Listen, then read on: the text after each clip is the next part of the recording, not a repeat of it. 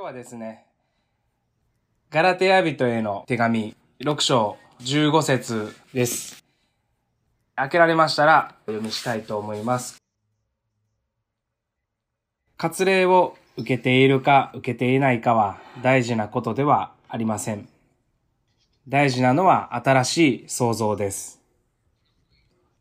今日はこのガラテヤ人への手紙の御言葉からですね、語らせていただきたいと思います。よろしくお願いします。私たちの日常の思考はどうなっているでしょうか？今一度振り返って考えてみてください。私たちの日常の思考はどうなっているでしょうか？思考というのは自分で考えることもできるし、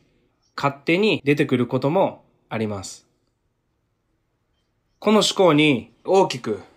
影響を与えていると言ってもいいのは、日々私たちが見ている目から入ってくる情報です。例えば、欲しいと思わなかった服や靴が好きなアーティストやモデルさんが着ているのを見て、その服が欲しいと思うようになり、その服を買いに行きます。また、コーヒーが飲みたいなと思ったら、自動販売機でコーヒーを買いに行きます。テレビでお肉の紹介をしているのを見たら、ああ、焼肉が食べたいなって。またそういうの晩ご飯がお好み焼きになると、ああ、もう焼肉の口になってんのに、ちょっと今はお好みは入らへんわ。とか、よくあるのではないでしょうか。食べてもないのに、思考を通して、もう焼肉を食べているかのような状態になっている。焼肉の口になっている。そういったことは皆さんよくあるのではないかなと思います。それと同じように、実際天国に行ったことがないのに、なぜ天国の喜びと言えるのか、また感じることができるのか。その背景には、イエス・キリストを心で信じ受け入れますと告白した瞬間、言葉では表せない思考をはるかに超えた聖霊様が私たちのうちに入ってくださり、天国の喜びを感じ体験することができると言えます。それも想像に過ぎないと思う方もいるかもしれないですけれど、イエス様と出会った人は、そんなことは言えないんじゃないかなと思います。なぜなら、祈った祈りが聞かれたり、解決できなかった問題がありえない方法で解決したり、癌が見つかったけど、祈りで癌が癒されたり、これは神様としか言うほかないという奇跡を何度も、何度も私たちクリスチャンは体験し見てきたのではないでしょうか。だから思考や想像をはるかに超えた方が今も生きておられると告白することができます。冒頭で目から入ってくる情報が思考に影響を与えていると言いましたが、マルコの福音書の7章20から23節ではこのように言っています。イエスはまた言われた。人から出てくるもの、それが人を汚すのです。内側から、すなわち人の心の中から悪い考えが出てきます。みだらな行い、盗み、殺人、姦淫、貪欲、悪行、裁き、公職、妬み、罵り、傲慢、愚かさで、これらの悪は皆内側から出て人を汚すのです。聖書は、外からではなく、思考を罪に変換することが人を汚すとおっしゃっています。環境を変えたり、また自分を刺激するものを避ける。そのような対処方法も必要ですが、私たちの根にある思考を変えない限り、その問題は永遠と続くことになります。この世はサタンの支配下であり、周りを見渡せば罪ばかりです。でも、そんな暗闇の中に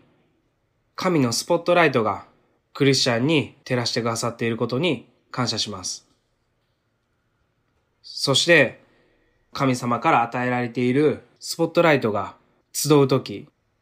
その光は教会という大きな光になり、またその光を見て、あれは何だと言って、神のもとに人々が導かれていきます。神様は私たちの思考を常に覗いておられます。昨日何を考えていたのか。また今日何を考えているか。また明日何を考えるのか。また考えてどのような行動を選択するか。今もこの瞬間、お一人お一人の中を主は覗いておられます。だから、覗いていただいたときに、神様が悲しむことを見せてはいけない。常に神様が喜ぶように今も望んでおられます。なので日々の祈りの中で、どうか聖霊様、私の思考がいつも神に喜ばれるように助けてくださいと祈っていきたいと思います。この思考というのもまた想像するというのも、神様が特別与えてくださっている。その思考やまた想像を通して、神様の愛を、また神様の姿を想像するように人間は作られています。皆さんと一緒に想像をして、そして最後に御言葉の箇所を読み終わりたいと思います。私たちの人生を船と例えるなら、その船は神の御国という島を目指し進んでいます。神の国という島を目指しているその旅の途中、平穏な時もあり、また嵐の中で大波に揺られる時もあります。そしてどんな嵐や静かな時でも、いつもイエス様という船のキャプテンが一緒に乗ってくださり、また船の進む道を教えてくださっています。イエス様は教え、指示をくれますが、その船の舵を握っているのは私たちです。舵を右に切れというイエス様の指示に、いや大丈夫だろうと判断し、反対に左に切って船を負傷させてしまったり、時には船から降りて、この旅をリタイアしたいと思う時や、まるで宝刀息子のように、イエス様の指示が嫌で、無視し、自分の思いで突っ走って船を負傷させたり、そのような経験は皆さんもあるのではないでしょうか。私たちの船が負傷し、自分で修理ができないので、イエス様に修理をお願いし、旅の続きができるように新しく作り変えてくださることを感謝したいなと思います。誰でもキリストのうちにあるなら、その人は新しく作られたものです。古いものは過ぎ去って、身をすべてが新しくなりました。激しい嵐の波の中、イエス様が大火事いっぱいと指示をされても、実際僕たちは目の前の大波が怖くて、固まって舵を握ったまま切れないという時もあります。でもそんな時、イエス様は僕たちが握っている切れないこの舵、手の上からイエス様は手を置いてくださり、そして私たちに恐れないでただ信じていなさいと言って、舵を切る力を与えてくださります。そのようにして私たちの人生という船は、神の御国という島を目指して、イエス様と一緒に冒険の旅をしています。いや、冒険なんてって思うかもしれないけれど、実際私たちが目指しているゴールというのは、天国であり、その天国に行くまでの間、どれだけ神様が素晴らしいか、また神様の愛がどれだけ素晴らしいか体験しつつ、海に溺れている人たちを助けてあげて、自分の船に乗せてあげて、助けた人たちが船の一員になって、一緒に神の国を目指し旅をする。子供のような発想かもしれないけれど、でも実際私たちが生きているこの人生というのは、イエス様との冒険です。最後に、詩編の139編の1節から12節をお読みして終わりたいと思います。主よ、あなたは私を探り知っておられます。あなたは私の座るのも立つのも知っておられ、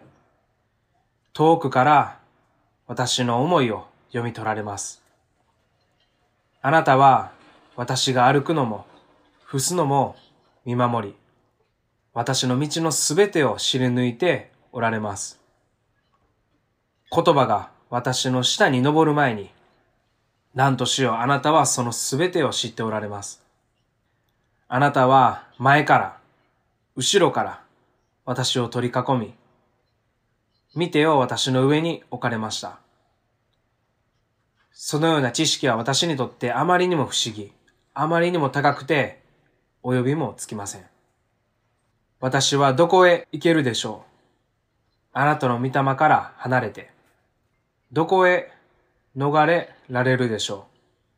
あなたの見舞いを離れて、たとえ私が天に昇っても、そこにあなたはおられ、私が読みに床を設けても、そこにあなたはおられます。私が暁の翼を飼って、海の果てに住んでも、そこでもあなたの御手が私を導き、あなたの右の手が私を捉えます。たとえ私が、お闇よ、私を覆え、私の周りの光よ、夜となれ、と言っても、あなたにとっては闇も暗くなく、夜は昼のように明るいのです。暗闇も光も同じことです。お祈りしたいと思います。愛する天皇お父様、あなたの皆をあがめ心から感謝いたします。神様今日、どうか、この御言葉がお一人一人のうちに届けてくださることを願います。そしてどうかしよう。私たちの日々の思考をあなたに喜ばれるものへと変えてください。どうか外からではなく、内から出る私たちのものが良いものであることができるように、セレ様どうか助け導いてください。自分自身至らない点はたくさんあります。どうか神様はその弱いところをあなたが強めてくださり、その信仰の弱い部分も神様信仰を与えてくださり、どんな状況でも、大波にあっても、神様あなたを信頼し、信じる、その強い信仰を与えてください。今日もあなたに礼拝を捧げてきたことを感謝します。感謝して愛する主イエスキリストのお名前によってお祈りをお捧げいたします。アメン。